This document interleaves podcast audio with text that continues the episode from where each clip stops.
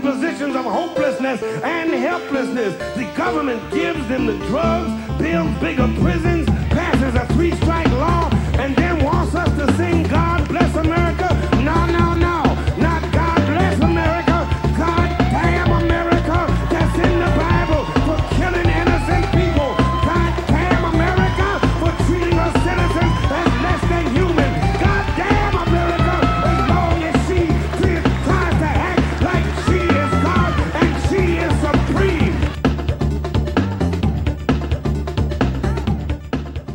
Okay, hello, greetings, um, uh, Pat the Bunny ears, uh, Wingnut Dishwasher Union members, Ghost Mice. Uh oh, shouldn't say that one. Um, what else?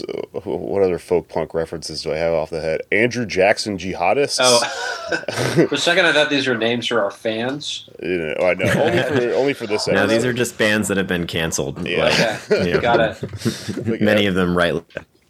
I'm trying. I'm trying to be uh, folk punk Mark Maron right now. Is what I'm trying to do. What's up, Ghost Micers? What's up? Against them yourselves. uh, What's yeah, that's pretty good. Yeah. um, hello, welcome to the show. It's finally happening. The long mythologized PDA episode on folk punk and nothing else is happening. Um, let's think about it this way: if you hate this thing that I like, I'm doing it once so that I never have to talk about it again on this podcast. I have mentioned my love of folk punk on this show a few times, and it's become, I think, kind of imbued in our uh, lore and like people sometimes when I'm on tour, someone came up to me one time and they were like, "Hey, Jake, I have a message from my friend. They want to tell you." And then they showed me a phone, and it was their friend saying, "Please tell Jake that folk punk sucks." Uh, so there's enough of this in our universe to where I think it warrants an episode, and I uh, I'm so glad to uh, be talking to a few different people today about this. Uh, first and foremost, great musician that I uh, saw on a Zoom Anarchist festival that I was on recently. Uh, I saw her set and quite enjoyed it, and um, it happens that the she's wrote a great album that is coming out today that has all sorts of themes that overlap with our show. So Evan Greer, welcome to the show. Yeah, thanks for having me on. Uh, yeah, thank you for joining us. So, let's talk a little bit about folk punk as a concept because I know I, I don't mean to make you representative for the entire thing or anything like that, but I just I learned a little bit about you and found out that you were in this thing called the Riot Folk Collective. Did I get that right? I always mix it up in my head, Folk Riot or Riot Folk. Yeah, totally. I mean, it's funny, you know, to to even think about it because I so, I, I mean, I totally was, or, or you know, was among the people that m- helped make folk punk a thing, and like I might, I have maybe some regrets. um, like, I think there's like a lot of folk punk that that maybe doesn't hold up or whatever. But to me, like what it was really about was like like both the the traditions of punk and of folk music both had this radical thread running through them, right? And I took sort of a funny roundabout path to punk myself. Like I got into music in high school. I stole all my dad's old like 60s records and like the songs that jumped out at me were like the songs about like the Vietnam War or about like the civil rights movement and um, it was like it just kind of blew my mind. I'd never really thought about the fact that you could use songs or music as uh, to like say something other than like I love you or like I miss you or whatever.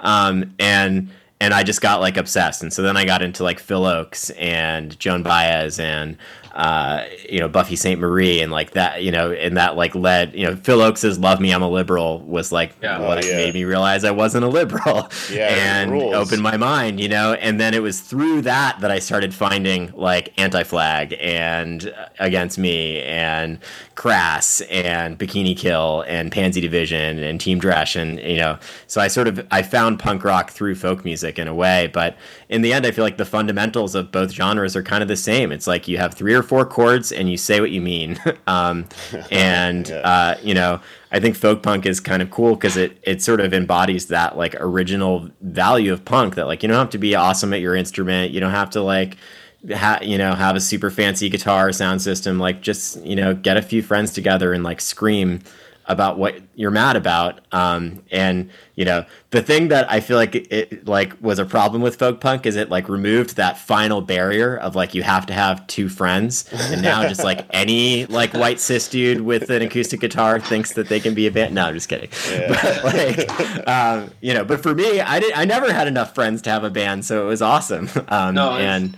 yeah, but but quickly, I that was a digression. But so the Riot Folk Collective was like a group of, you know, mostly anarchist uh, folk musicians that came together in like the early 2000s um, and tried to create kind of an alternative to the record label model. So we didn't have a record label, but we collectivized some of the income from our music and used it to, to put out releases. And this was like way before Spotify. So we were basically like, we used archive.org as the backend for our website. And like, that's where we hosted all the like wave files because we didn't have enough like hosting capacity to do it.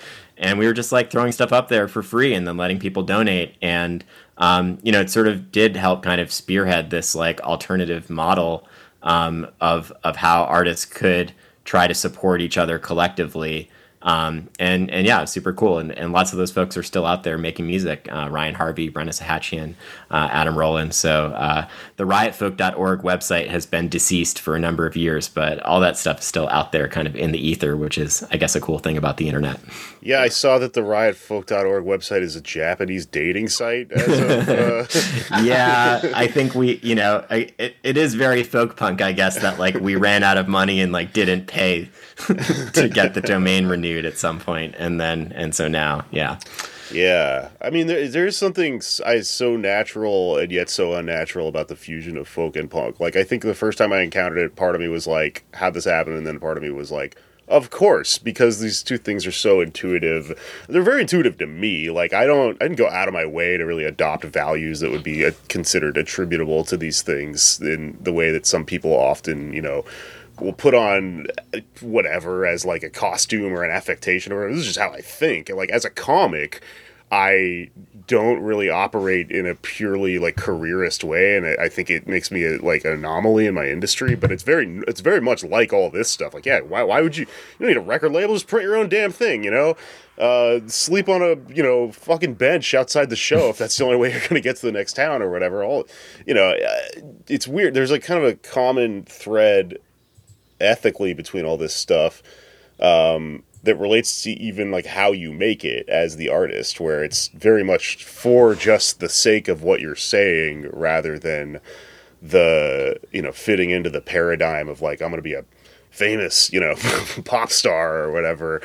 Um, and I think the first time I ever like I encountered like this type of music, I yeah, it just it, it spoke to me pretty clearly, and I immediately was like, oh right there's like when you hang out in punk circles, there's there's different Pokemons. There's like different types of uh, combinations of elements of people going on. Some people are just there to party and stuff, but there's always mm. if you hang out at the punk house long enough, you and like one other guy who knows a lot about Noam Chomsky and shit is like up all night, and then yeah, you've got these like intellectual, like heavy, heavy, heavy anarchist leanings. I guess is kind of what I'm getting at, and it all kind of makes sense now. I think it really I, I saw it embodied when I uh, I remember distinctively seeing a guy wearing a like a leather jacket that had a painted skeleton on the back that said "Folk the World," and he was like, busking yep. and stuff. And I was like, okay, this is a thing.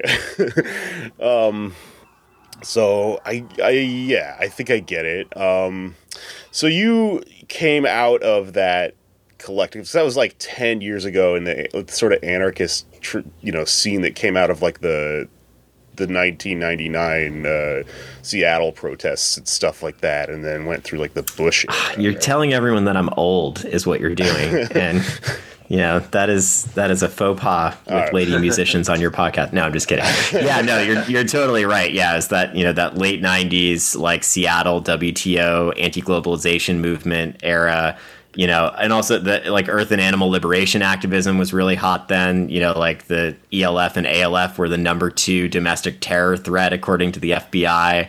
You know, so also in the kind of coming out of that history of like repression, you know, of like a, a time in the movement when just like lots of people knew somebody who'd like gotten arrested or had the FBI knock on their door or um, you know kind of like you know born out of that that era very much. Yeah, um, that and, happened to you me.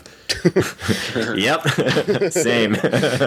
um, so yeah, but um, but it's funny now because I it's you know I think like the music I make now is is aesthetically really different, right? Like it's much more like kind of indie rock. Like there's lots of layers of electric guitars and like pretty harmonies and things like that. And and I guess, but it's like at the core, it's still sort of the same. It's about like how do we communicate this message in a way that people can hear it. Um, and like relate to it not just on an ideological level but on like an emotional level which is how you like reach people who like aren't just like the folks who already kind of agree with you and like have your lyrics tattooed on their arm or whatever. Um, and like yeah it's been cool especially like the process of recording at home and and like the quarantine basically um, made me kind of like rethink how i how i like make music. Um, and so that's been kind of cool too. But um but yeah the new record is if if you're a folk punk fan you might get disappointed because there's just like not a lot of folk punk on it but it, it still has that at its root you know banging on an acoustic guitar and screaming about teenage revolution and stuff. Uh, no, no, I mean I, I listen to it, I, uh, your music, and I, I, I think I understand the direction. So uh, I'm not a folk punk purist, but, but. I, uh, I don't want to dwell too much on the. the You're not ob- going to get uh, like Bob Dylan, people in England getting really mad at you for going electric.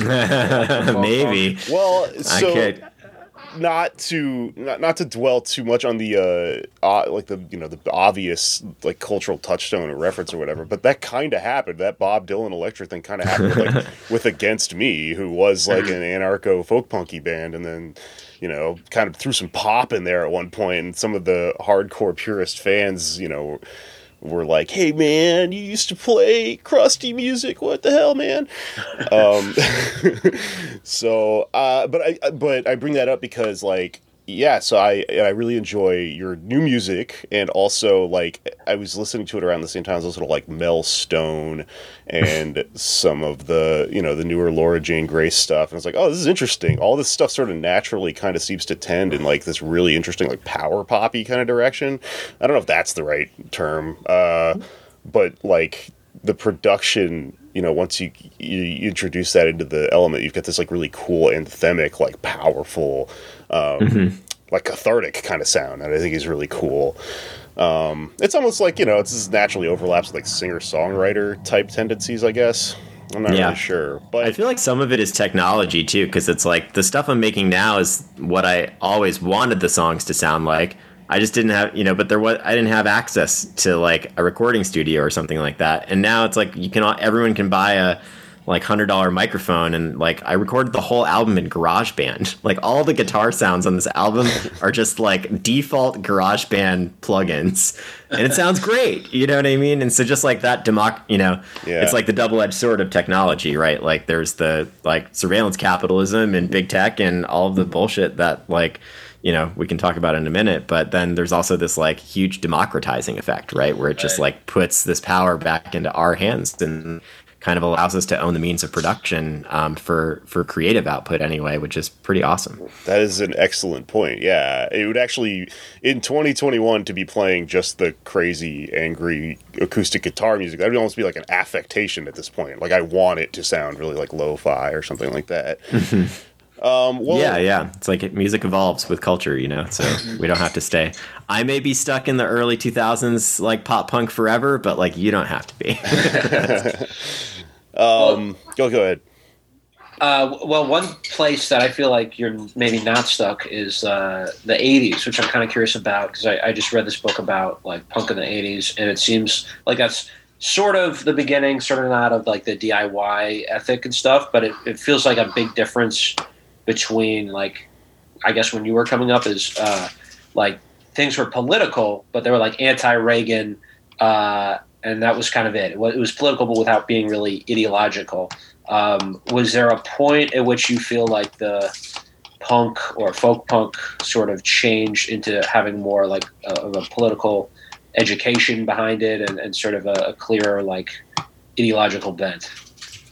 You know, I, I kind of think it's like there's always been pockets, right? Mhm. Like you can go back as far as like, um, you know, like the digger songs and like worker uprisings and like the 1600s and like you know i mean like people have been like singing you know making like revolutionary music for like cent- literal centuries right uh-huh. and i think like you know it, it's partly just like how history gets written, right? And we're kind of shoved this idea that like there was a bunch of like cool revolutionary music in the 60s and 70s, and then we like skipped the 80s, and then there was like Nirvana, and then there was Public Enemy, and like now we're here or something like that. Yeah. And it's like, you know, to a certain extent that's true, but like I um yeah, I mean, I think you know there definitely were. I mean, like Crass, you know, who are like the quintessential like anarcho punk band um, from the UK, and like they operated as a collective. You know, economically, actually very similar to the Riot Folk collective, and we definitely took a lot of our stuff from them. And they were, you know, they were very much like a late '80s into the '90s um, band. Yeah. Uh, you know, Bikini Kill, obviously, and like X-Ray Spex and I mean, so there was definitely a lot going on. You know, it's just a matter of like, did it bubble up into the mainstream the way right. that we've seen political music start to bubble up into the mainstream in some of these other eras? But, but yeah, I think, and then it's like, but yeah, you can look back. Like, there's this band um, that my friend Bev Grant was in in the like late '60s, early '70s called The Human Condition, and like I have one of her albums, and like in the liner notes is like this little manifesto, and like Riot Folk's whole motto was like making folk a threat again, which is like a play off the you know. Um, whatever it was, uh, alternative tentacles, you know, making punk a threat again. Yeah. And they have this like whole like manifesto in their album that's like why this album is a threat to the system or whatever. and, you know, it, like this was decades ago, and so it's cool to see that like you know there's always been this current of like radical musicians who are going beyond just like singing about the war or like singing about like a specific like mm-hmm. bad politician or whatever and like are trying to use their music to get at the more systemic issues or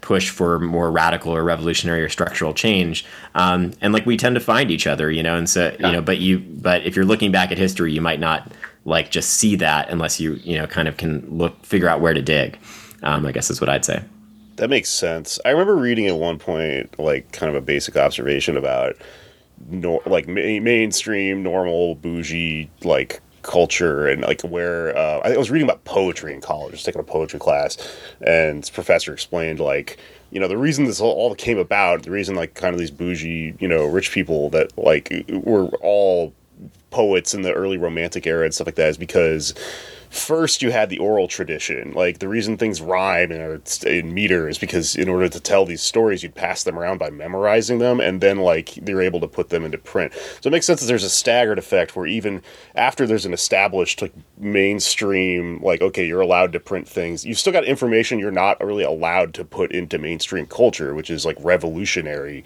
ideas and stuff like that. So there it's still things that we have to pass around through mediums like um, you know like we're not literally going around chanting at each other to, to tell a you know an epic poem about a revolution or something but we make music right?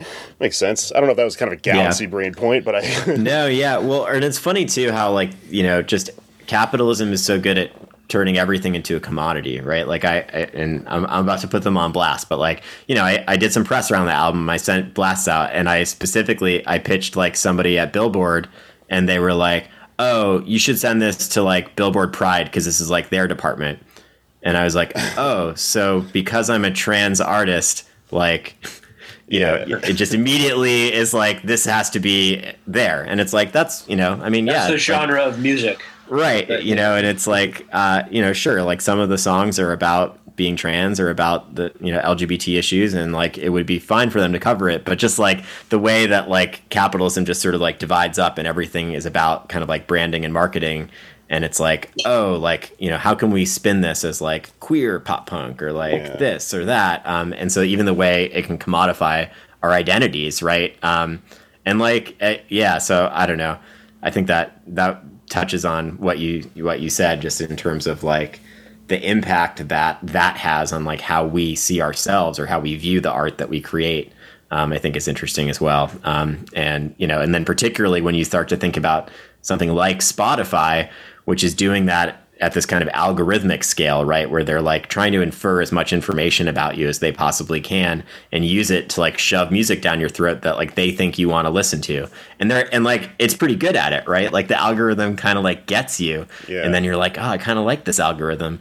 But you forget that what it's doing is basically like emotional surveillance. It's like mm-hmm. trying to figure out what you like and it's not just like listening to you and giving you back what you want, it's also pushing you a little bit and it starts to like nudge you in a certain direction. The same way that like we know that like Facebook prioritizes certain types of content because it generates advertising revenue.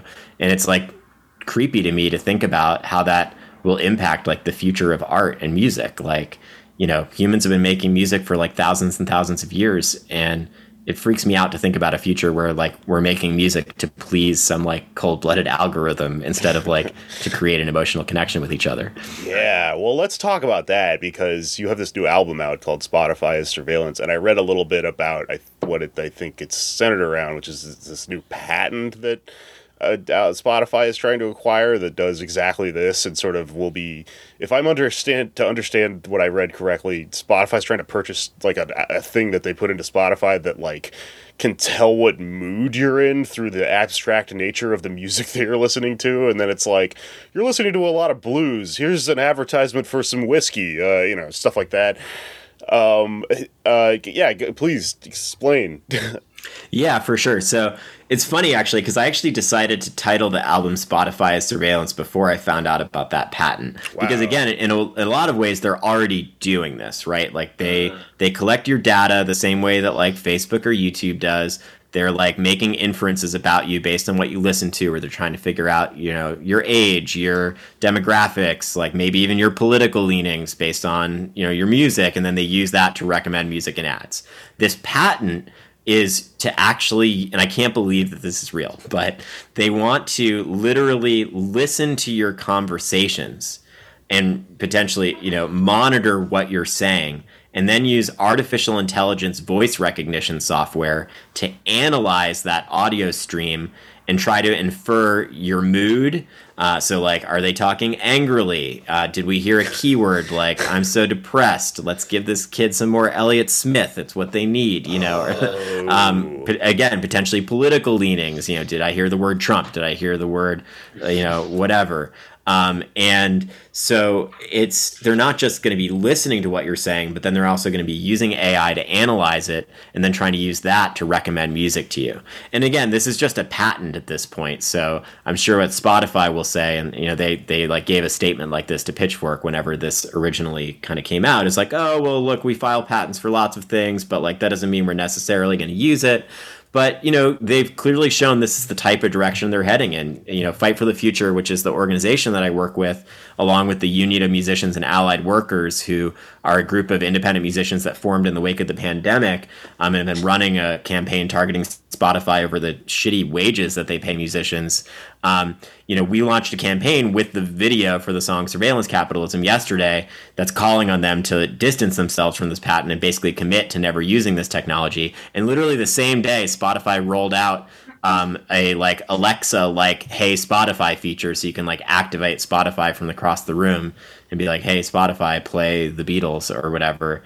Um, and so it's clear they're like heading in this direction where like they want to be like Amazon, they want to be you know in this game of like you know, kind of always there for you in giving surveillance as convenience um, is right. basically the model that they're pushing, and it's it's a dangerous one for privacy, for human rights, and and frankly for security. It just creates this enormous attack surface. The more the more apps we have on our phones and devices that we grant kind of endless permission to our microphone and camera, um, the bigger attack surface that is for law enforcement, for uh, you know creeps and uh, low lifes of the world to come after you and and try and uh, listen to what you're saying or doing.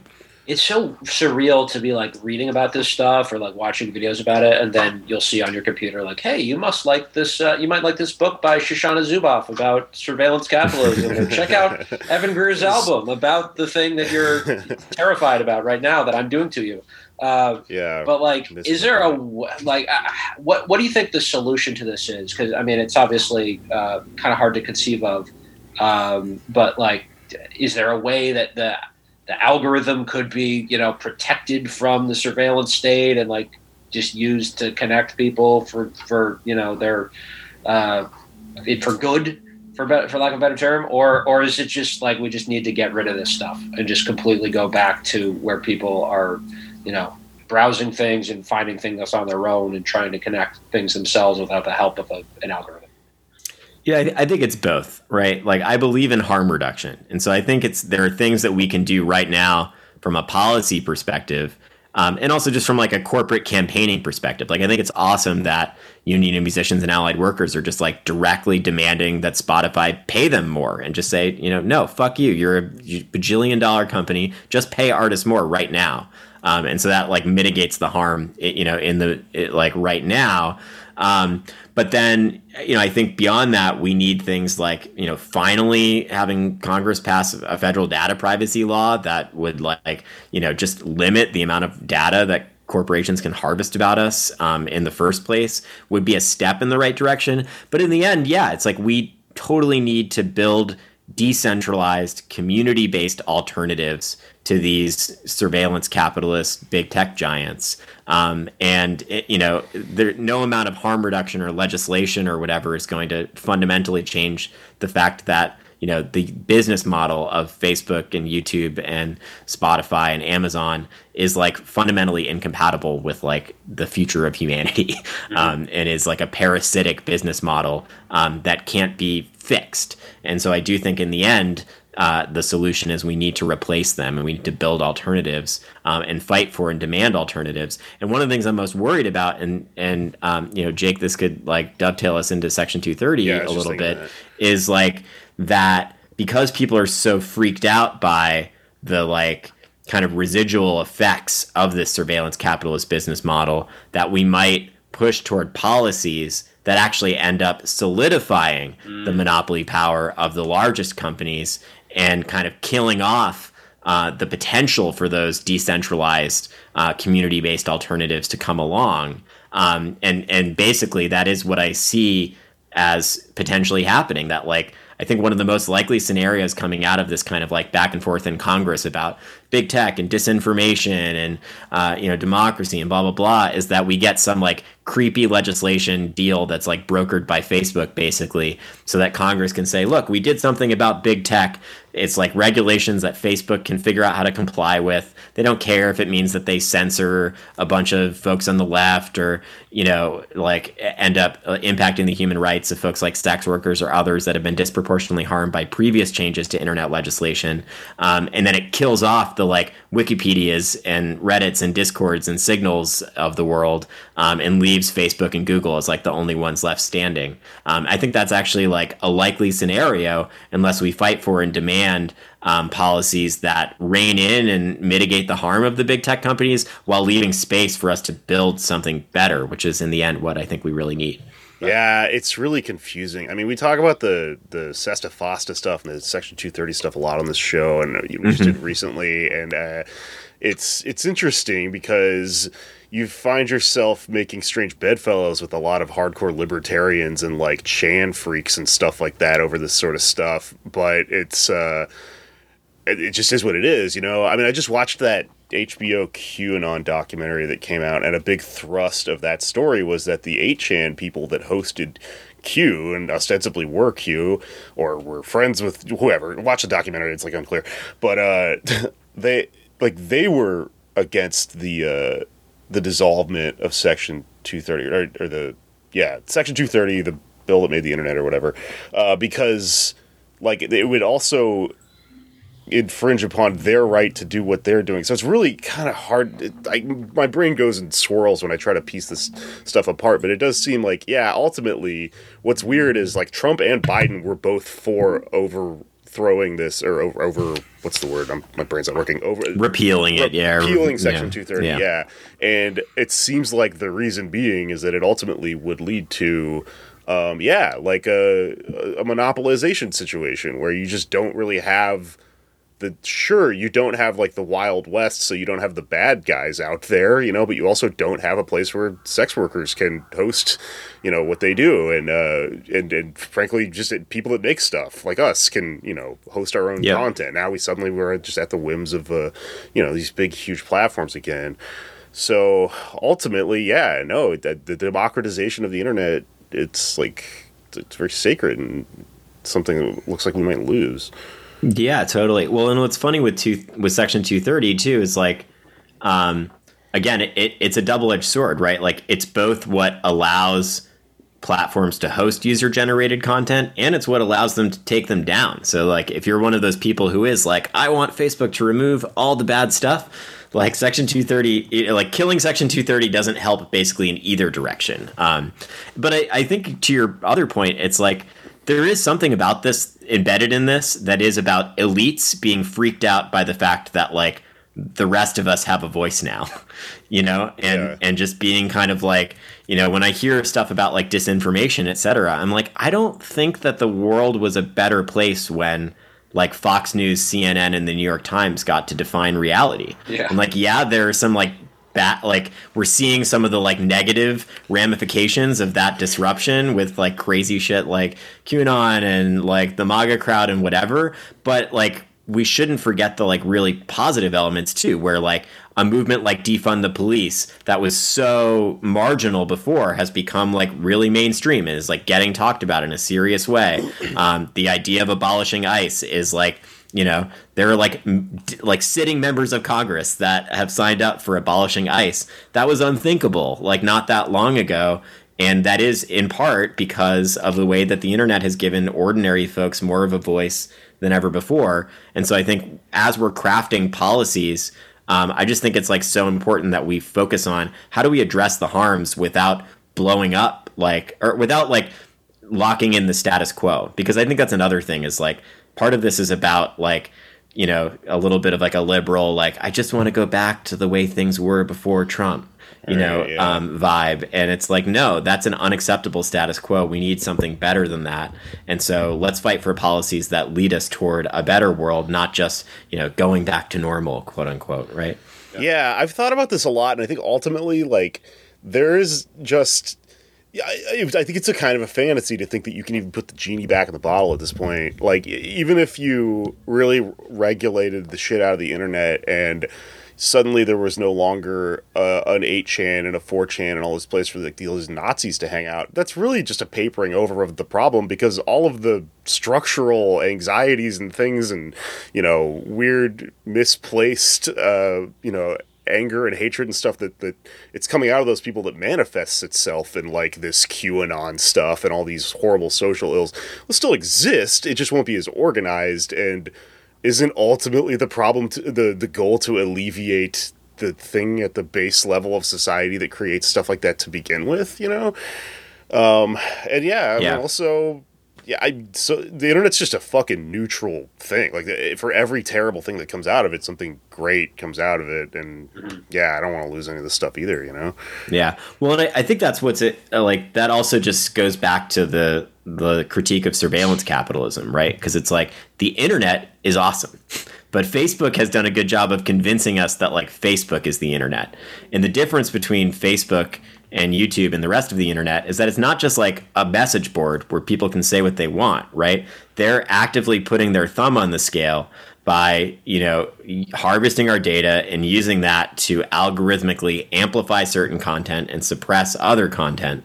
And so, you know, it's like that's at the root of the harm. Like when people are like, you know, Facebook is like doing this or that or the other thing, I, I think we tend to like obsess over like specific speech. And it's like, why did they take this down? Why didn't they take this down? And what we need to do is look under the hood at like the actual mechanics of their business and see how that's like the thing that's like actually screwing things up. And like um, that's the thing that we need to fix and replace and you know burn to the ground um, you know not the internet itself or like the concept that like there should be a place where people can say what they want. Um, and you know i think that's um, you know that's an important distinction. Yeah I, I, I, you know what i keep thinking about? I, I haven't really this is probably a good place to mention this on the show. I've been meaning to talk about this on the show at some point because I think it's really funny. I um, be, I think specifically just because our our phones are listening to us and uh, we're yelling about capitalism and stuff a lot on the show and revolution. I don't know what's going on, but my Facebook has been advertising to me for the last like six months to a year just this really eclectic, strange mix of like bulletproof vests and like Lisa Frank kitten shirts and stuff. I don't. I know- want a Lisa Frank bulletproof vest. It's inevitable. Where do I get one of those? yeah like stuff like that keeps popping up and i'm like and it all it really ramped up right up leading to january 6th and i was like why does facebook think i'm one of these people probably because i talk about them a lot and it can't differentiate between positively and negatively talking about something it just knows that you're talking about something. But do either of y'all get weird advertisements just given the nature of what we're all doing? Yeah, I, I mean, I know there are like there there are there is like gear out there specifically for like anti-fascist uh, protesters. I, I remember like one point I had a friend who like bought some things like, yeah, this is specially made for this. I ordered it for like two hundred dollars, like a black Kevlar vest, but it, it's only for left wing stuff. uh, uh, so yeah, I mean, I, the, so I try to like like random stuff. So my algorithm gets like confused. So like you know Monsanto. Or maybe whatever. we, yeah we could do adbuster stuff where we Yeah, yeah. individually what what's super crazy is is at least based on my understanding of the mechanics of of a lot of this stuff is like I mean yes like you should always assume that your phone could be used as a listening device particularly by law enforcement. But in terms of like the companies most of them are not actually like doing the thing we were talking about with Spotify yet in terms of like actually listening to you and using it to run ads. It's actually like creepier and more insidious than that in the sense that like they almost know you better than you know yourself. So like let's mm. say you, like you know you're talking about buying a bed with like your partner or something like that and then you see an ad for a bed and you're like oh that's crazy like they heard me it's like even creepier it's like they saw the post that you did two weeks ago where you're like man my back hurts or like i'm tired or like whatever or like they saw that you were over on some other website like looking at something and then they piece together and like they know that you want to buy a bed before you know that you want to buy a bed Yeah. which is like actually creep like in a weird way creepier than like they're actually listening to you. It's like this big da- it's like the the amount that they can use data to not just infer what we want but like um, affect what we want or what we think is like is staggering and like that's again at, at the kind of the root of the harm of like that surveillance based business model Did you ever hear about uh, how women were figuring out they were pregnant because Target was advertising to them like pregnancy stuff before they even knew? yeah it? exactly yep Crazy. Oh my god. Well, um, you know, maybe we can build a better algorithm that tells people that they want to listen to Spotify Is Surveillance, the new album by Evan Yeah. Greer. You know? Because I think that uh, that they do, and they just don't know yet, or they do know it. Maybe you do. If you're listening to our show, you probably are, uh, you know, a, a freaky anarchist weirdo um, who listens to cool music. Um, cool. Well, is there anything else you'd like to talk about regarding the new album, or um, should we just get into it and play some music or something?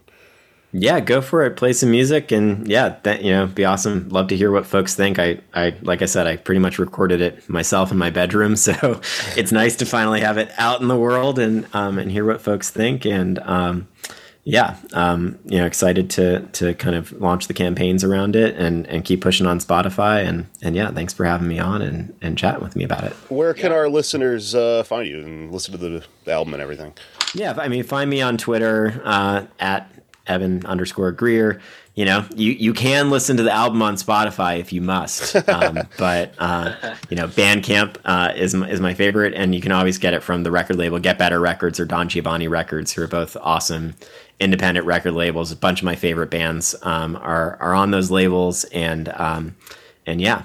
Um, and big shout out to to Michael Flowers who made the video for Surveillance Capitalism, which is super awesome. Um, definitely check that out as well. And that's the one that we're using to push that Stop Spotify Surveillance.org uh, petition to Spotify. So you can go there to take action as well. Cool. All right. Well, how about we swing into that song then, eh? Cool. All right. Thank you very much. Thank you. Thanks, y'all. Yeah. Appreciate it. Take care. We live in capitalism. Its power seems inescapable. So did the divine right of kings.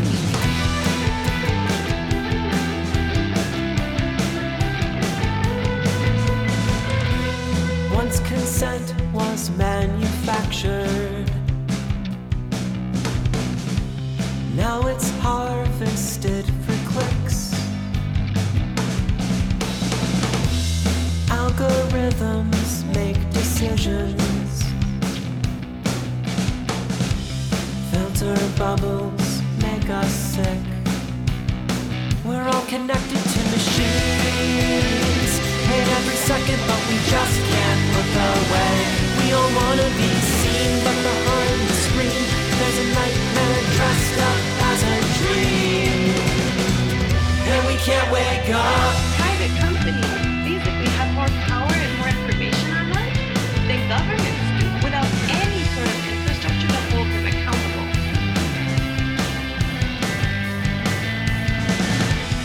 Every thought, every emotion. How do you sustain a business model in which users don't pay for your service? Charted, processed, optimized. Senator, we run out. Eye movements, facial expressions.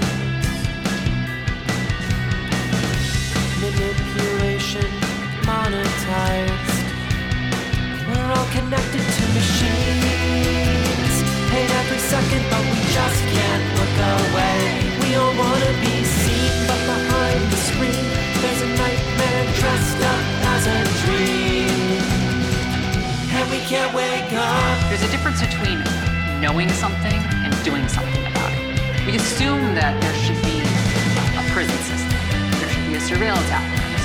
I think that these assumptions need to be questioned. An infinite playground, a library, human creativity. They paved it over, put up walls. Now it's billboards, big box shopping malls. Paid every second, but we just can't look away.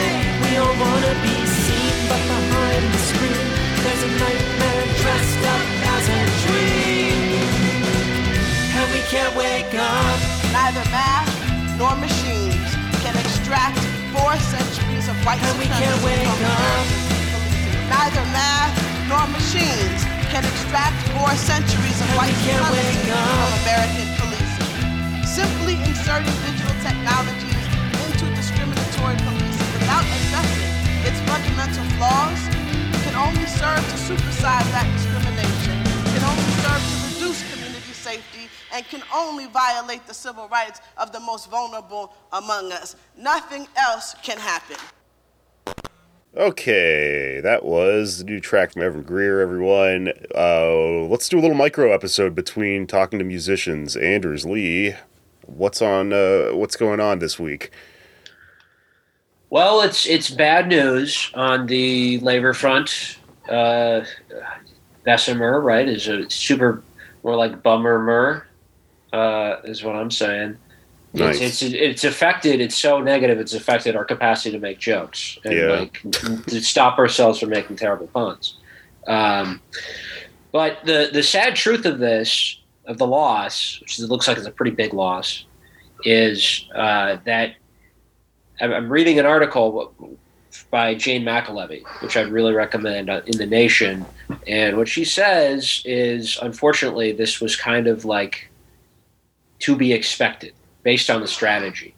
Uh, you know, obviously, it's impossible to separate out the anti-union, you know, system that we have. It's the system is entirely stacked against unionization. The uh, just just scorched earth tactics that union busters use. Um, so there's a very small window, unfortunately, to organize something like this. But uh, McAlevey has some really good points about how, like, it's great that you know people uh, were talking about this nationwide. Um, you know, we talked about it on our show, right? But ultimately, that kind of creates a false impression that it's like a, a done deal. You know, like I remember hearing and thinking that like uh, well amazon is is just the, it, the game's already over they've already lost just things are so bad uh, the unions feel like there's no the employees feel like there's no other option but to unionize and unfortunately that that was kind of over that was really overblown um, and there were a lot of things that should have been taken into consideration and this is her analysis that uh, basically there there was not an accurate count of the amount of workers. Uh, there was also a lack of like structure tests. So a really key thing in unionization drives is to uh, get people to commit publicly to joining the union. And of course, that comes with a cost, right? That's a very scary thing to do for a lot of people. Um, as we've been talking about on the show, uh, Amazon is at the forefront of surveillance um, and surveilling their own employees. Um, but unfortunately, that's that's really the only way you're going to win. Uh, and if and if it doesn't get to the point when you can't get enough people to publicly commit, if you can't get a majority of workers to publicly commit to voting yes, then it's probably not going to win. So you're better off just not doing it. I guess is her her conclusion. Uh, and there are also some other really important key points that like house visits are super important. Um, there's COVID going on, right? So it's that was you know a, rationale for for not doing it and for organizing outside the plant. But when you're outside the plant or the warehouse, uh, the company is monitoring you directly, right? They have the counter their own counter propaganda when the workers enter. Um, so what you really need to do, according to McAlevey, is is make house calls. Go to people's homes, bring the hand sanitizer, wear a mask, and talk to them about uh, the benefits of of unionizing, and uh, not so much emphasis on on the union, but emphasis on workers coming together. Um, and you know, so it's a very sad situation. Uh, it's it's you know I'm a silver linings guy, but it's it's hard to find one from from this vote. I do think that hopefully these are lessons that are going to be applied in the future. So if anybody is interested in union organizing, uh, please read No Shortcuts, which is Jane McAlevey's book about how to go about things like this because it's a hard fight, you know, and every in every scenario you're going to have reasons where like ah well the structure test might not be a good idea in our in our uh, situation but you got to do it unfortunately. That's that's the way uh, she has you know determined that this is the way you you do it. This is the way you unionize. You get majority unity uh, you inoculate the workers against the anti-union propaganda and as we were talking about on the show uh, this was kind of a misconception i had i guess or just kind of a an, an idea which is about the right to work stuff because because Alabama's a right to work state, they don't actually have to pay union dues. So that was an argument, and what I felt was an effective argument at the time against the anti-union stuff. Was like, well, because it's a right to work state, the union due stuff doesn't actually apply. Uh, in reality, I was wrong about that. You actually do want to uh, be clear on what the union dues do and what their function is and why you should pay them if you if you unionize. So uh, I mean, it can be kind of appealing to to cling to that sort of uh, counterpoint to the anti-union people. But at the end of the day, you need people to pay dues, and that's you need to make the argument to them that it's going to benefit them economically uh, overall um, instead of not having a union, right? And the way you do that, according to McAlevey, is asking them questions when you're organizing one on one, just having a hard conversation and asking them to elaborate on why they think the company is trying to push them in a certain direction, and they end up answering their own sort of questions. Yeah. Okay. Well, uh, that's pretty depressing, but I suppose Yeah. there's a ray of optimism shining out of that. Hopefully, yeah. Yeah. But there's other. Uh, I think someplace in there's a college in New Jersey that just unionized. There's it like this was a high profile drive because it was Amazon, and this would have been a huge deal. Um, and I think at some point we're going to be able to do this. Uh, yeah, no, no one ever said unionizing in the reddest state in the country against the most gigantic evil company on earth is gonna be an easy thing, you know? Right, right. But we should remember that there are other uh, drives happening in other places. Uh, in the in Vermont, the Federation of Nurses and Health Professionals uh, just unionized. Um, technologists in uh, in Vermont as well. Um, like I, th- I believe a college in New Jersey, uh, you would united the uh, academics as well as the staff and unionized. So this stuff is happening, right? It, it sucks that we lost this one. And by we, I mean I guess the left. But uh, there's there's a lot of good work happening out there, um, and eventually, I do think this is doable. Yeah, I think so too. I mean, it's just what that's just how this goes. Is just you learn something from every attempt, you know. Right. Um, something I wanted to talk about that is not related to folk punk uh, this week, just to cram it in here in the middle of the show, is uh, this new article in the Intercept about the Strategic Response Group, or SRG, which is a rapid reaction force of the New York City Police Department, which um, basically is a group that they call on to crack down on protesters. And if you were in the streets in New York last summer, that's who it was. Um, so, without going and belaboring the entire, you know, article, uh, there's just some highlights that I thought were really funny because if you if you remember from last year, something was really funny was that you got to see the cops sort of like, I don't know, displaying their toys, you know, and. Uh, Uh, doing that thing where they're like, ah, time to do tactical, you know, roles and stuff like that, and sort of just just playing. I mean, it's just ridiculous. So one of the funniest, like little units that the cops broke out last year was the bike guys. you remember them doing their little power slides and stuff? Right. Yeah, I as we talked about on the show, the bike cop is a classic fixture of sort of the the woke um, police wash pink washing of or greenwashing, I guess, of police departments. Yeah, because it seems like he's saving energy and stuff. Yeah. But uh, I'm going to read some stuff from this article about the bike cop that will, I think, put him in a proper context. Bike cop is not your friend. Do not ride a bicycle built for two with a police officer. If you do, crash that shit. All right. Um, there's just some snippets. Uh, yada yada yada. Its own moves. This is bike cop. Their own moves such as the power slide and the dynamic dismount which consist of an officer lunging from a moving bicycle without breaking speed taking down a suspect by surprise this is like a the manual fuck? there's like a manual for like moves that they teach the bike cops I mean, I guess good do that because I can't imagine that going well for the cop. yeah, they're supposed to be teaching them how to like jump off of a moving bike and tackle someone. How? What? That's not. po- it's, I, I know. I've ride a bike every like day. Jet Li shit. Like that's not.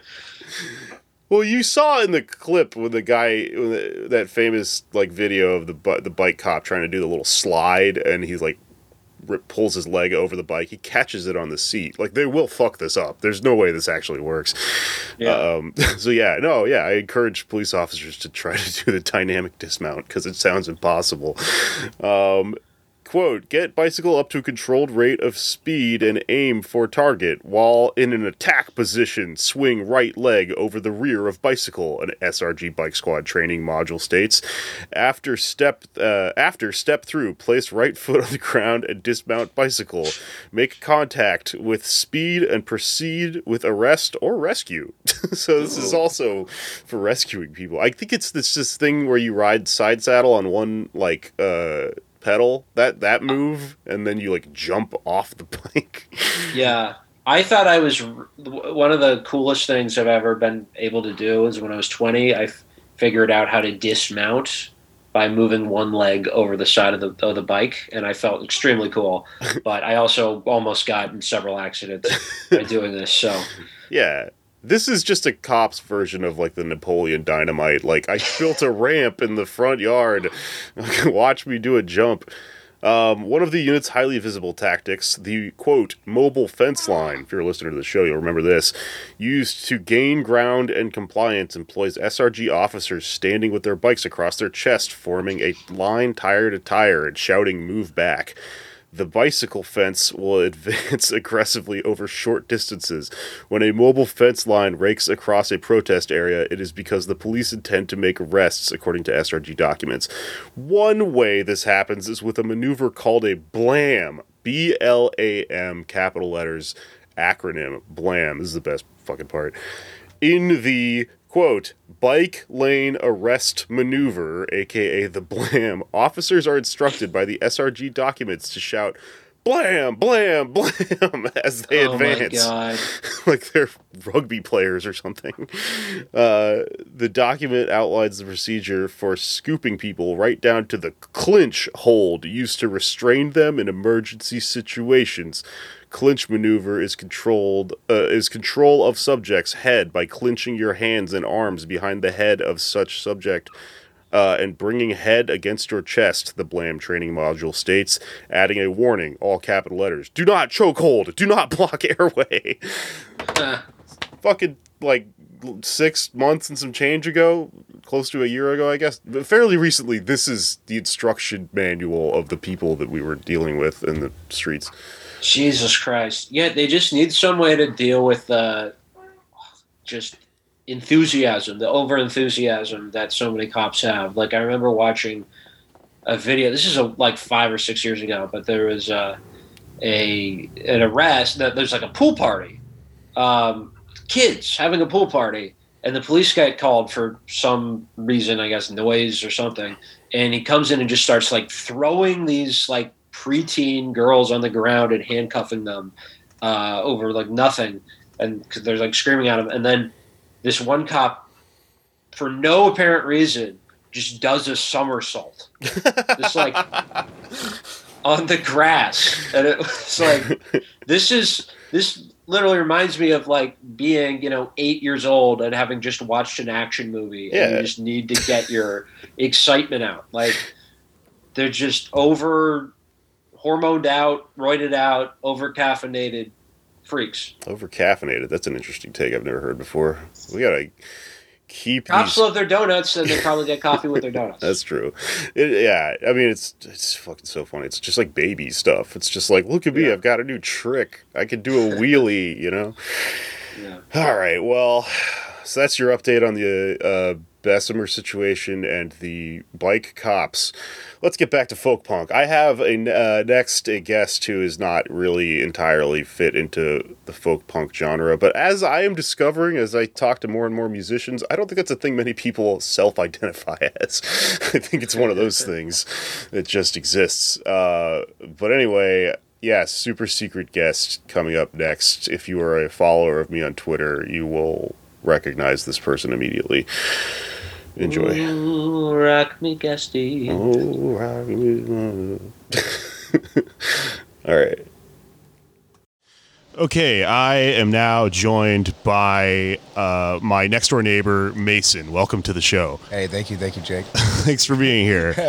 so, if anyone follows me on Twitter and has seen me tweeting about this ongoing thing where my next door neighbor plays the song Wagon Wheel, I uh, just decided to go ahead and uh, to finally just t- talk to the guy and find him and have him on the show to complete this saga in my life. Um, The Wagon Wheel Saga. so I have to tell you, I guess, my like side of all of this, which is, uh, yeah, you know, I, I've talked before about how I live in this like punk loft warehouse situation thing above a factory, and um, so you know, people that live here make music and stuff, and we make podcasts in my room and, and or in my space, and like, um, it's not uncommon for there to be loud noises and stuff all the time. But the pandemic was really interesting because usually we're not all home at the same time.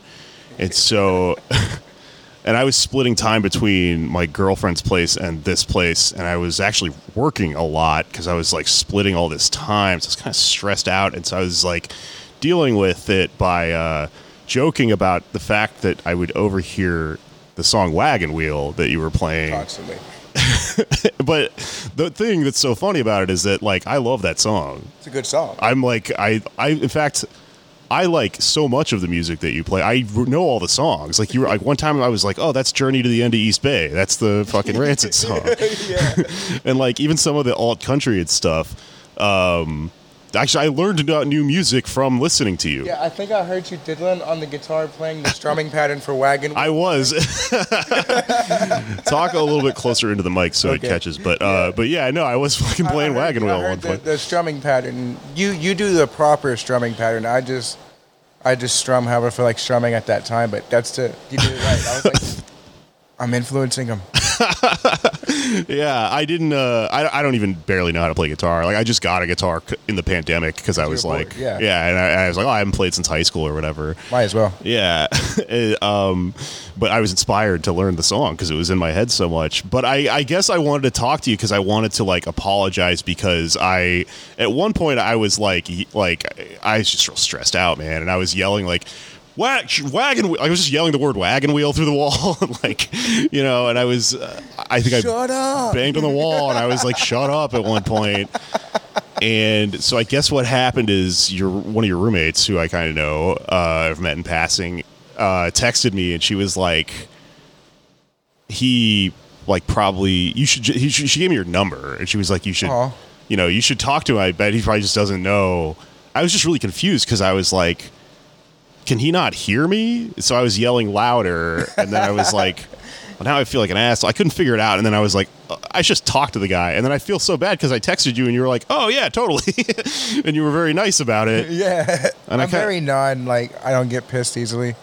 Yeah, no, you seem like a really cool guy. Thank you. You too. Yeah, you're stressed. We're all stressed. I know, man. Sometimes loud noise, you want to go to bed and you don't want to hear shit, and then you hear shit, you, especially some shit you've heard a thousand times. You're like, all right, enough is enough. Yeah, well, I'm glad you understand that, but it still doesn't matter. It's like it's not even the whole story because really, honestly, I figured out after a while that like the reason I was so stressed out is because I was going through a breakup and I wasn't even aware that it was happening for a while. Yeah, And- those are the worst, man. yeah, and then you just end up yelling at your next door neighbor, you know, and you're like, Bundled up emotions, man. right, man. so I wanted to first off apologize. I appreciate that. Much accepted. No cool. harm done whatsoever. I also wanted to talk to you about music and stuff, and also a little bit about your life, which I unfortunately know about from the wall. We should just call it the wall from now on. so, um, so you told me you used to be in a band. yeah, I've been I've been in like quite a few bands. Nothing that really like got much success. Not much at all. Uh, Yeah. What kind of band. music? Well, I started off doing metalcore because I mean I was playing guitar since I was a little kid, but when I first got a band, that's when like a Day to Remember and all those bands were popular. Yeah. I call it brocore. It's like you talk about pizza and troubles and shit, and have breakdowns and make bree bree bree noises with your mouth and, and stuff. Uh, I've played anything from like country bands. I've been in rock and roll, '90s grunge bands. It's it's just fun, but I don't want to do it professionally. I just get bored and like to jam out every now and then. Yeah. Yeah, I- Yeah. punk rock is my main roots. Like, Totally. yeah, punk rock is it's pretty lit. Yeah, I mean, I, I am kind of a punk kid, like at heart, but I do stand up, and so all these things you're saying, like, oh, I don't give a shit if I do it professionally and stuff like that. That's how I treat what I do. Exactly. But like other people in my industry are like, that's crazy, you know? And I'm like, no, like, just do it for fun. Do it for you. yeah, yeah. Um, I so we're both from Houston. It turns out. Yes, sir. I have some friends down there that I'm curious if you've ever crossed paths with because they're involved in like it doesn't sound like you're like directly involved with folk punk uh, entirely, but like may have you know done a show with uh, certain people. Like, do you know like Days N' Daze? Yes. Um, I don't know them, but I know a guy who works with. and I like them. Uh, my friend Nick Zachariah does stuff with them sometimes. Why does that sound familiar? I don't know. gosh. I don't know. Maybe he has this great bit. He's like a like a half like musician, half comedian guy. So he does like this thing that's really funny where he plays wagon wheel. He goes, uh, "Hey, I'm gonna you know close out the set with this song. I know it's kind of a cliche." And he starts strumming wagon wheel. And a lot of times at the live shows, people will be like, "Ah, come on!" Like it's like a cliche. and he starts playing wagon wheel, but then he switches the verse halfway through to um, you just realize all of a sudden that he's singing the fresh prince of bel air because the lyrics track on the same tempo so he's like west philadelphia born and raised da, da, da." That's great. it's so funny Does he have a little bit of twang? West Philadelphia. Yeah. yeah he sounds like us he sounds like a garbage pail kid or whatever um cool so so w- yeah when did you start playing music 12, 11, 13 ish. Uh, I saw the movie School of Rock. okay He says that sounds it's my favorite movie of all time. I will fight anyone who says otherwise. It's great. It's a masterpiece. Um, that showed me that little kids could rock out too. And I was like, ah, that's really cool. So I begged and begged and begged for like half a year till Christmas time to get a guitar. My mom got me a Fender Squier, and it was over. Uh, Yeah. I just discovered the band Rise Against, and it was done. It Oh, was- crazy. It was done. My first guitar was a Fender Squier. Everyone's, I think, Yeah. should be black and white Fender Squier. Came with a little amp. Amazing. Yeah, yeah. And I used to know uh, one of the guys in Rise Against. He used to date my friend Ruby. Which one, Chris? Uh, what the what was that guy's name? I don't know. That was my friend Ruby's person she was dating. Um, Zach? Is that his name? Blair, That might have been him. Yeah, bald feller. yeah, I think so. Yeah, small world. Yeah, Rise Against is my all-time. That's my supreme. Yeah, yeah. All that like anthemic, like Anthemic, street angsty, punk revolutionist punk rock. That's that's my jam. Yeah. that's my jam. for sure, man. Um, so I I couldn't help overhearing at one point because I guess you were talking on the phone with someone like on headphones or something. So I was hearing like what you were talking about, and it was so like intriguing that I couldn't kind of not eavesdrop. I'm sorry, no, man. it's cool. The walls are quarter millimeter thin. It's all right. Usually I got headphones on and I'm working on stuff like this, and that, but I just happen to hear that something you said about your dad one time. Yeah. Could you explain that a little bit? Okay, so in layman's terms, my dad's a piece of shit.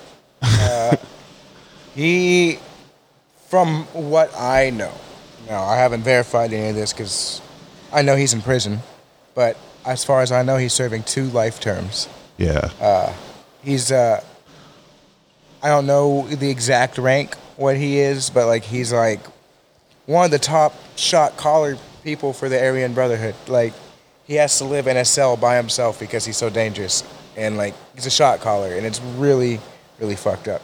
That's my dad, My dad's a Nazi, so yeah, fuck that guy. What was it like growing up? Like, He, he was in prison my whole life. I, I only Oh, met really? him like twice. Oh, like, I met him once behind like the glass at, at a jail cell, and then he got out, and then after like a month, he was already back in because they caught him on some more charges, which is why he's now serving two. yeah, Yeah, so I met him in person physically once, and then through the glass once. damn. So just like my mom, me, my grandma, my grandpa, basically growing up. Pardon me. Yeah. Yeah, it's just a small family, Houston, Texas, Spring Branch, from Third Ward to Spring Branch. Yeah, no shit, man. I grew up in Alief.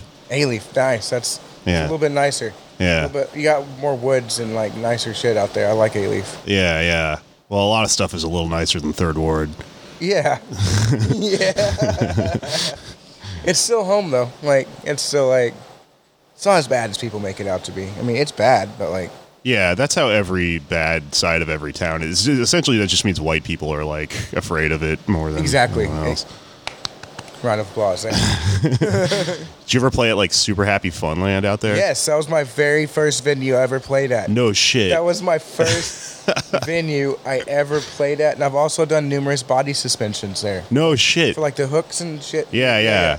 So like I, I do that too. Dude, I, when I was growing up, I had friends that were in like body mod who like learned from the guy who invented that. Yeah, that's that's pretty much who who I got it from. Was it like Tim Vigil or something like that? No, it wasn't. It, it's it's a Native American practice, but it was more modernized by Fakir Musafar. Okay. Uh, he was he's pretty much the godfather of the modern body modification movement. He's him and his partner Jim Ward were the guys who started it all for us, basically. Not Jim Ward from Sparta.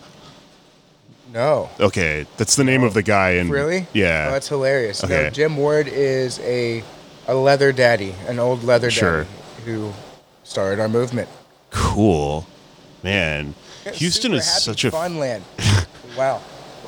you know they tore. You know the intersection of Westheimer and Montrose.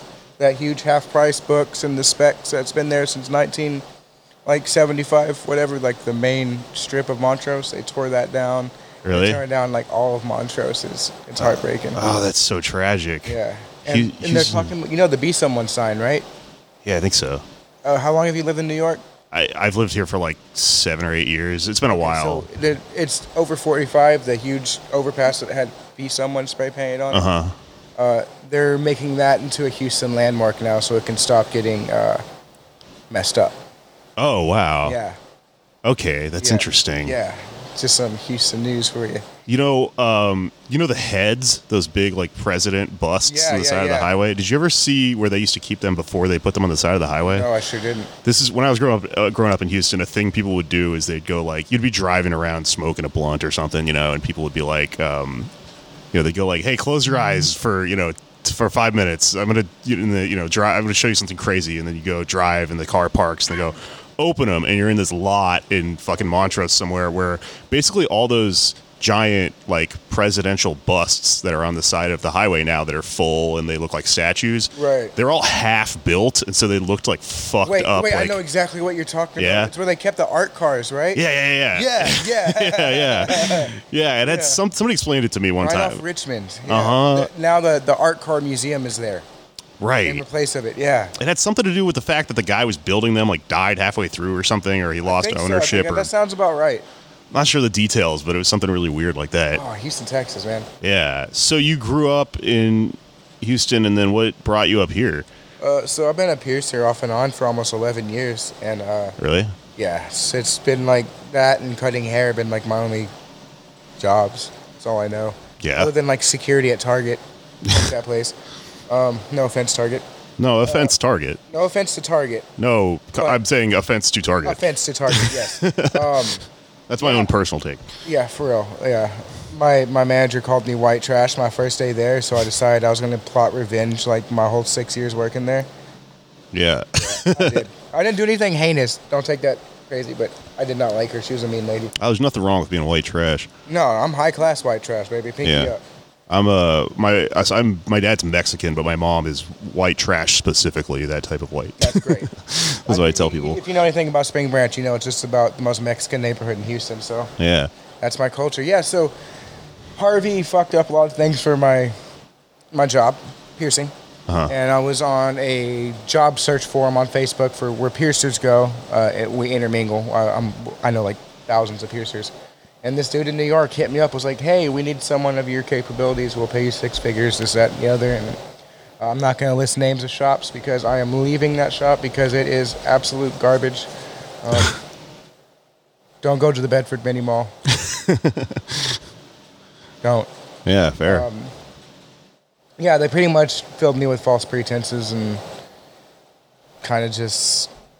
I'm a nice guy, so I can. I, I'm I'm I'm loyal, so like I stuck with it for a long time. But now I'm at my wits' end, and now my family needs my help. So it's like the perfect opportunity to go back to Texas and work at a really really nice studio. Which, uh, if, if all goes well, I'm going to be working at Shaman Body Modifications in Dallas. So, cool. Yeah, Okay. Right on. I'm excited.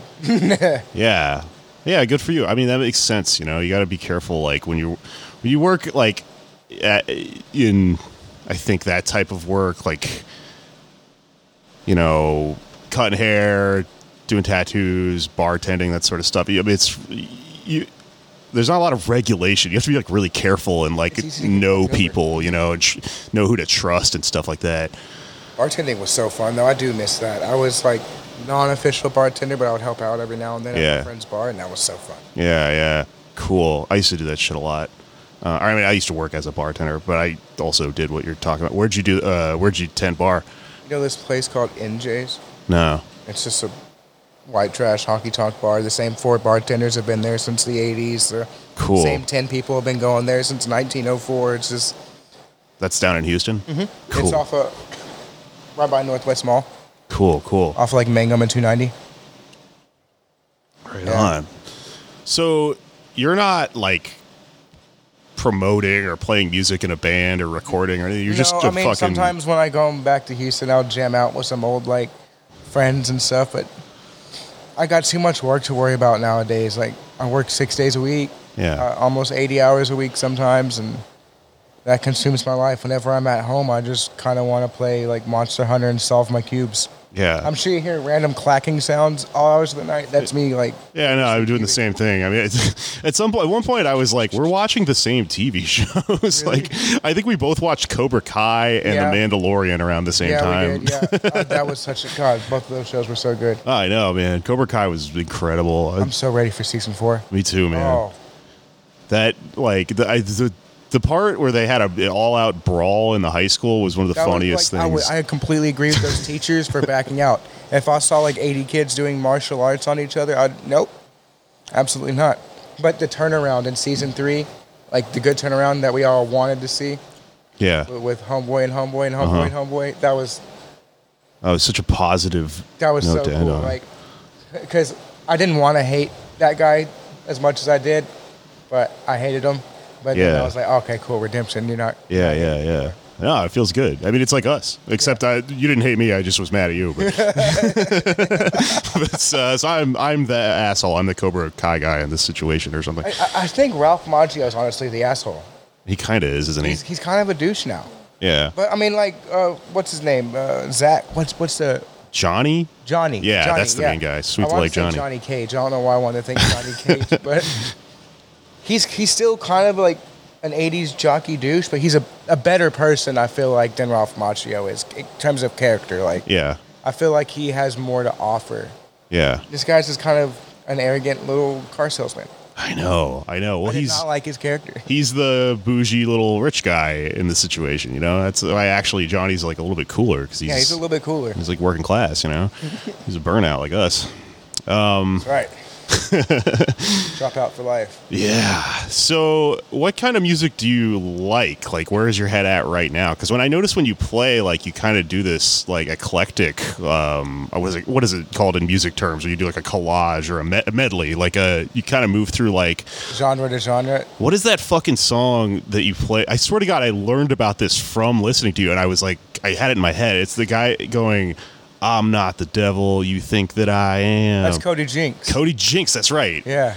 Yeah, so you're playing like him and then like Rancid and then Wagon Wheel, which is like ostensibly like a folk song, but it's also like punk guys could, play could, it. He could be. He could play that. I've played that song the way a classic rock song is played. I've played it on a fiddle. I've, I I like to genreize my music depending on my mood. If I'm feeling a little bit honky tonk, whiskey drunk, I'm gonna play some country music. yeah. If I'm feeling anxious and pissed, I'm gonna church it up a bit.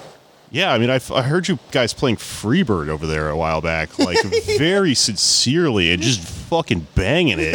yeah. it was great.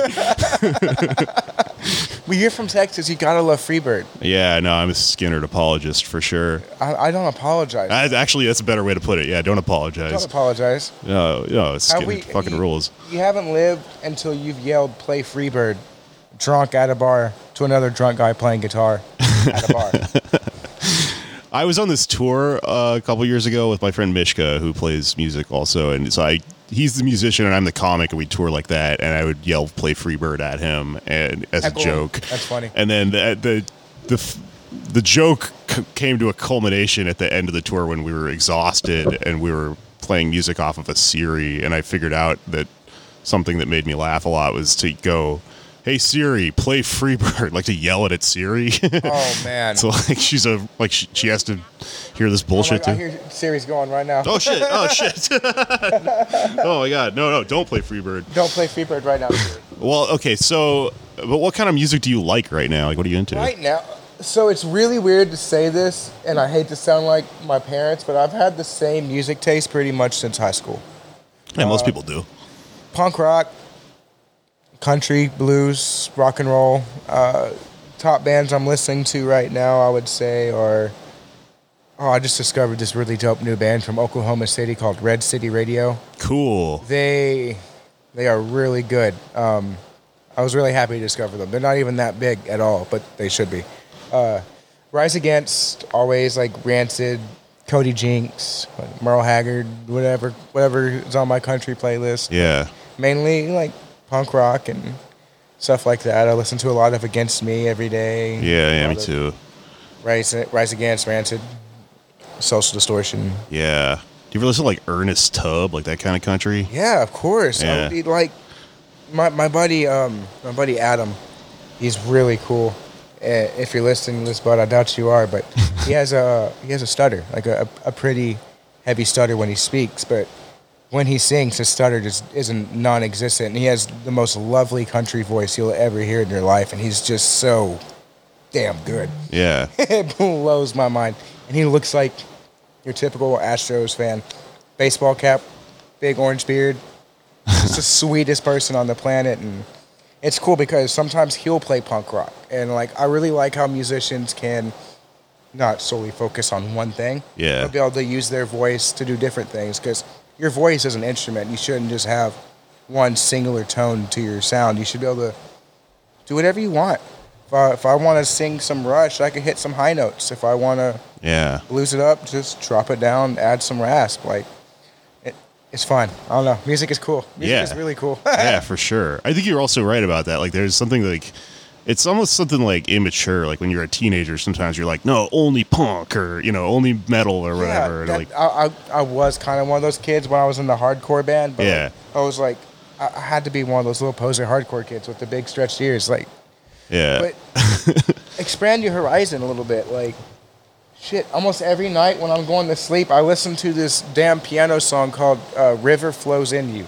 And okay, it's just like a really pretty like piano song, and it and it has like thunder and rain in the background, and like that'll lull me to sleep. Sometimes when I'm at work, I pierce to lo-fi music, and I don't like lo-fi music okay, at all. But that's what I listen to at the tattoo shop because it's mellow. It everyone will stay slightly calm. It doesn't keep people's energies elevated because I don't want high energy in the stop. Right. Shop. I want them to be calm and understand that they're safe and like they don't have to feel rushed or anxious. So I try to play slower toned, not toned. That's not the right word. Slower paced yeah, music. That or classical. People hate it sometimes, but people are more calm when they're getting pierced when there's classical music playing.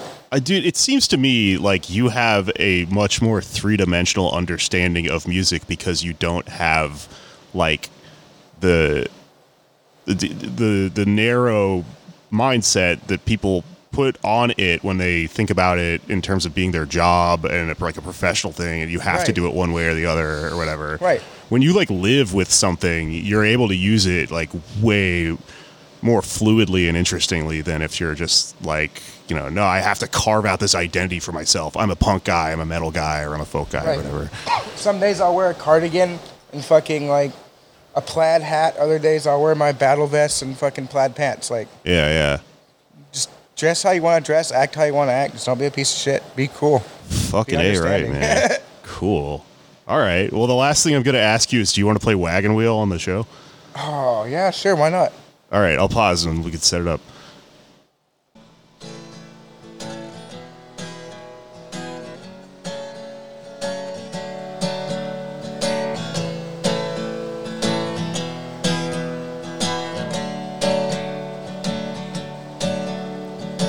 Headed down south to land of the pines. I'm thumbing my way in the North Carolina. Staring down the road, I pray to God I see headlights. I made it down the coast in 17 hours.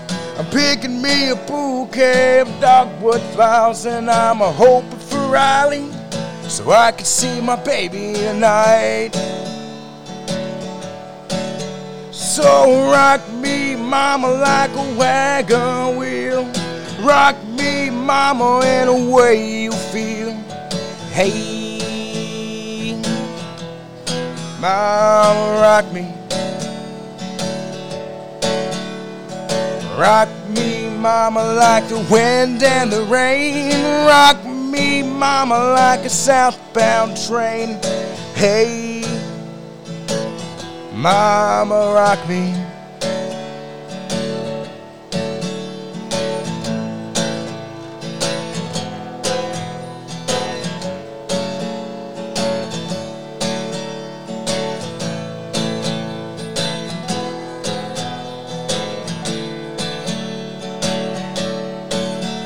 Oh, running from the cold down to New England. I was born to be a fiddler and an old time string band. My baby plays a guitar. I pick a banjo now. Oh, North Country winners keep on getting me now. I lost my money playing poker, so I had to up and leave. But I ain't turning back to living that old life no more. So rock me, mama, like a wagon wheel. Rock me, mama, in a way you feel. Hey, hey, mama, rock me. Rock me, mama, like the wind and the rain. Rock me, mama, like a southbound train. Hey, mama, rock me.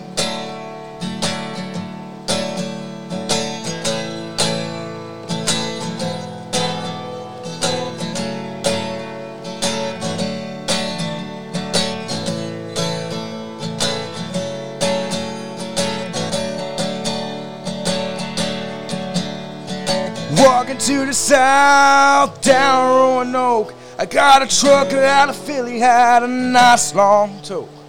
Well, he's a heading west from the Cumberland Gap to Johnson City, Tennessee. And I gotta get a move on before the sun. Hear my baby calling my name, and I know that she's the only one. And if I die in Raleigh, at least I will die free. So rock me, mama, like a wagon wheel. Rock me, mama, in a way you feel. Hey, mama, rock me. Rock me, mama, like the wind and the rain. Rock me, mama, like a southbound train. Hey, mama, rock me.